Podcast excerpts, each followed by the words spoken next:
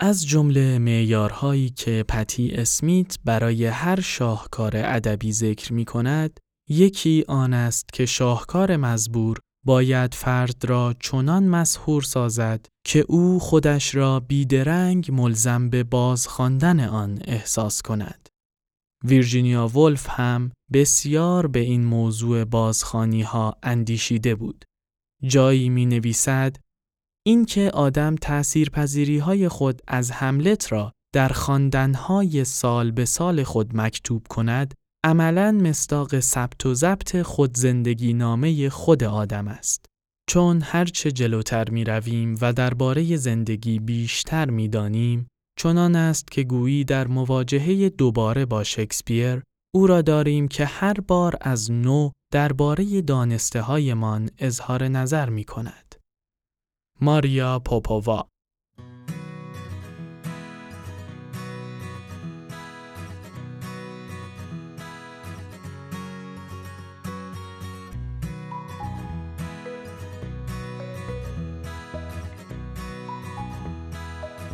سایت معرفی و نقد کتاب وینش تقدیم می کند.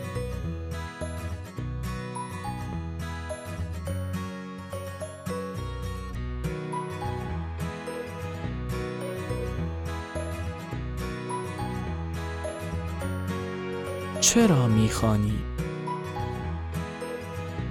نظر ویرجینیا ولف درباره اینکه چرا می‌خوانیم و آثار هنری بزرگ چه وجوه مشترکی با یکدیگر دارند. نوشته ماریا پوپووا ترجمه مهدی برزی صدای سجاد سجودی.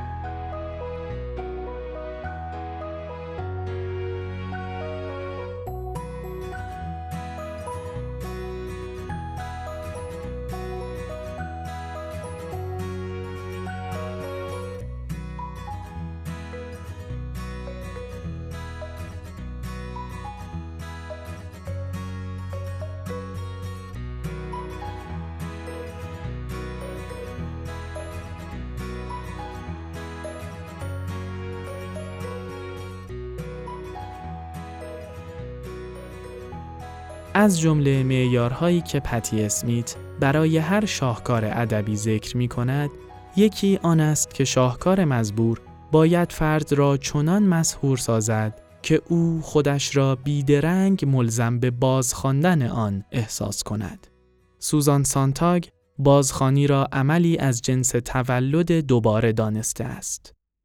من خودم با عادتی که به بازخانی سالی یک بار شازده کوچولو دارم و هر بار هم در آن به مکاشفات معنایی جدید و نیز به مرهم وجودی جدیدی برای هر آنچه در آن لحظه خاص زندگیم را پریشان کرده می‌رسم کاملا با نظر سانتاگ موافقم و بر آن سهه می‌گذارم. ما کتاب های گرانقدر را باز می‌خوانیم چون به هر روی زمانمند بودن تجربه در تمامیت آن و گذرا بودن تلاقی حالات و اوضاع تشکیل دهنده خود در این یا آن لحظه مفروض را نیک می‌شناسیم. خوب می‌دانیم که خود سال بعد از پوسته خود سال قبلش بیرون آمده با مجموعه سراسر جدید از چالشها، امیدها و اولویتها درگیر و مواجه می شود. به نحوی که بیراه نیست اگر بگوییم حقیقتاً به خودی سراسر جدید تبدیل می شود. ویرجینیا ولف فقط 21 سال داشت که این شناخت ویژه را با نوعی شفافیت غیر معمول ذهنی و درخشش غیر متعارف زبانی ثبت و ضبط نمود. در تابستان 1903 ولف مرخصی دو ماهی از شلوغی سرسام‌آور لندن گرفت تا در پهنه سبزابی قصبات انگلیسی اقامت گزیده از نوعی زندگی بسیار آزاد خارج از خانه محزوز گردد و به اصطلاح به جان کتابها بیفتد. من در طول این هشت هفته که در روستا هستم شاید بیش از شش ماهی که در لندن بودم کتاب خواندم.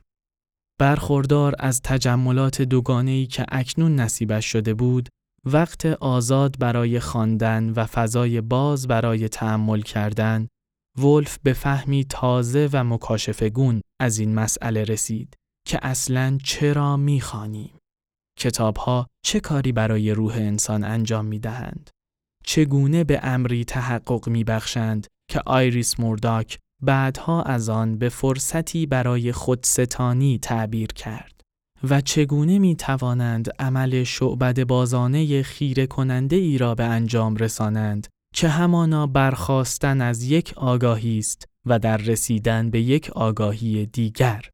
هزاران میلیون ها آگاهی دیگر در طول سالیان و سرزمین های مختلف.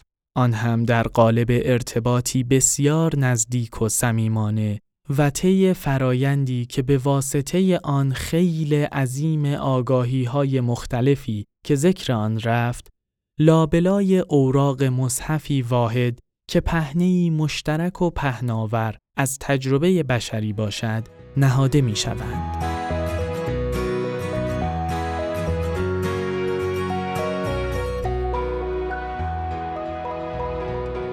در اول جولای 1903 ولف در دفترچه یادداشت‌های روزانه‌اش می نویسد خیلی زیاد می.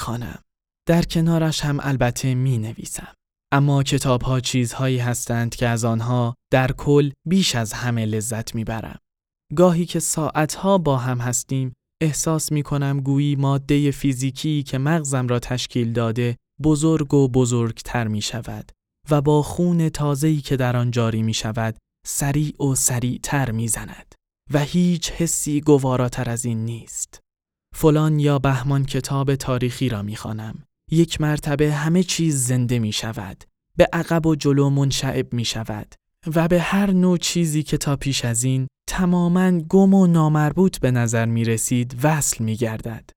برای مثال طوری است که گویی از فراز دهه ها تأثیر ناپل آنها را بر اصر آرامی که در گوشه دنج باغمان داریم احساس می کنم.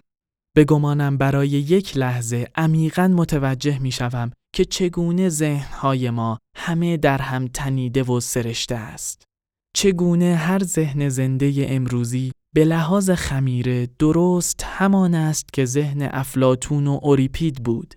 در اینجا آنچه در کار است فقط استمرار و تکامل یک چیز واحد است.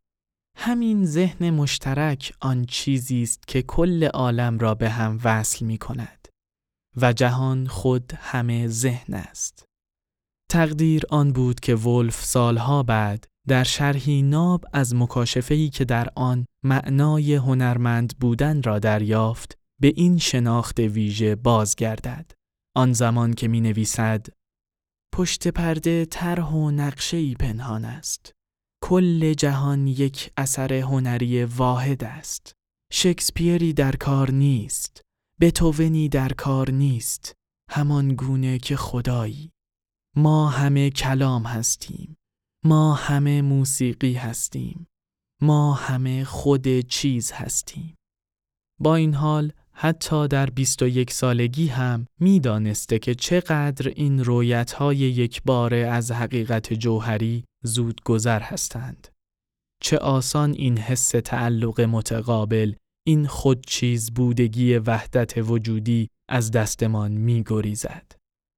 ولف در ادامه همان مدخل روزنگار سال 1903 یک پرش سریع چنان که فقط از عهده ذهن برمیآید انجام می دهد و از وقوف پیش گفتهش به جهان خود همه ذهن است می پرد تا به موضوع از دست دادن دید در اثر عادت برسد. فقدی که به هنگام افتادن پرده بر روی چشمانمان و ستاندن دوباره جهان از ما اتفاق می افتد. بعد مثلا شعری می خانم و همان چیز تکرار می شود. همان اتفاق دوباره می افتد. احساس می کنم که گویی معنای کانونی عالم را درک کرده ام و اینکه همه این شاعران و مورخان و فیلسوفان صرفاً راههایی را دنبال کرده اند که از آن کانونی که من در مرکزش ایستاده ام منشعب می شوند. و بعد فکر می کنم ذره ای از غبار وارد ماشینم می شود و دوباره همه چیز خراب می شود.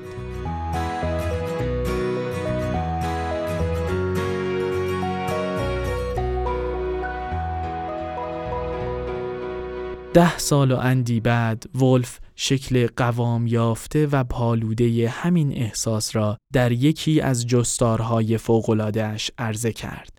جستارهایی که او آنها را در طول 25 سالی تألیف نمود که در مقام ناقدی ادبی برای ضمیمه ادبی تایمز قلم می‌زد و همین جستارها به تازگی در کتاب نبوغ و جوهر ویرجینیا ولف درباره چگونه خواندن گردآوری شده است.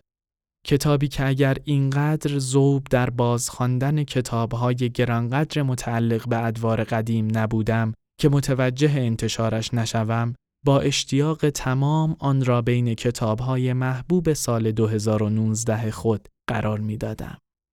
همچون شاعر لهستانی برنده نوبل ادبی ویسواوا شیمبورسکا که در نقدهای ادبی فکورانه از کتابها بیش از آن که همچون نمونه هایی برای نقد و بررسی استفاده کند همچون تخته های پرشی برای تأملات سبکبالانه درباره زندگی و هنر استفاده می کند، ولف نیز با هر کتابی که به نقد و بررسیش می نشیند، همچون سنگی برخورد می کند که از جیب بالا پوش شاعره ای به درون رود زندگی پرتاب شود.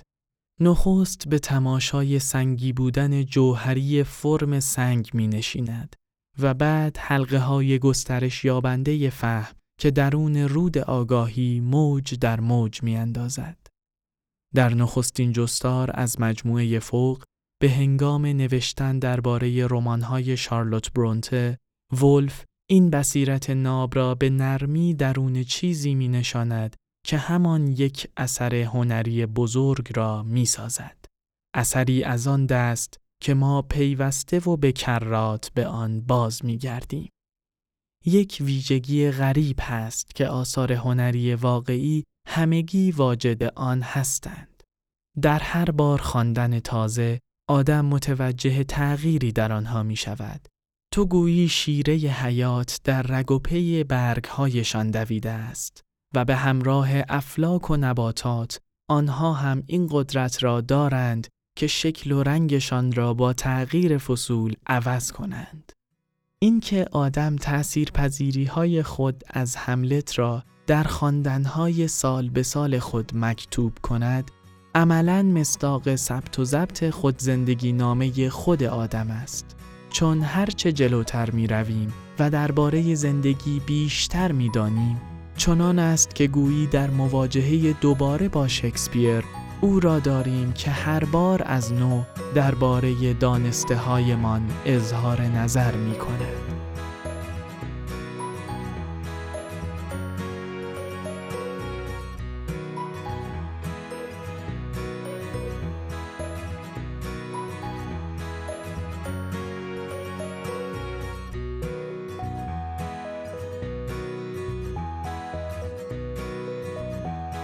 نظر ویرجینیا ولف درباره اینکه چرا می‌خوانیم و آثار هنری بزرگ چه وجوه مشترکی با یکدیگر دارند. نوشته ماریا پوپووا ترجمه مهدی برزی با صدای سجاد سجودی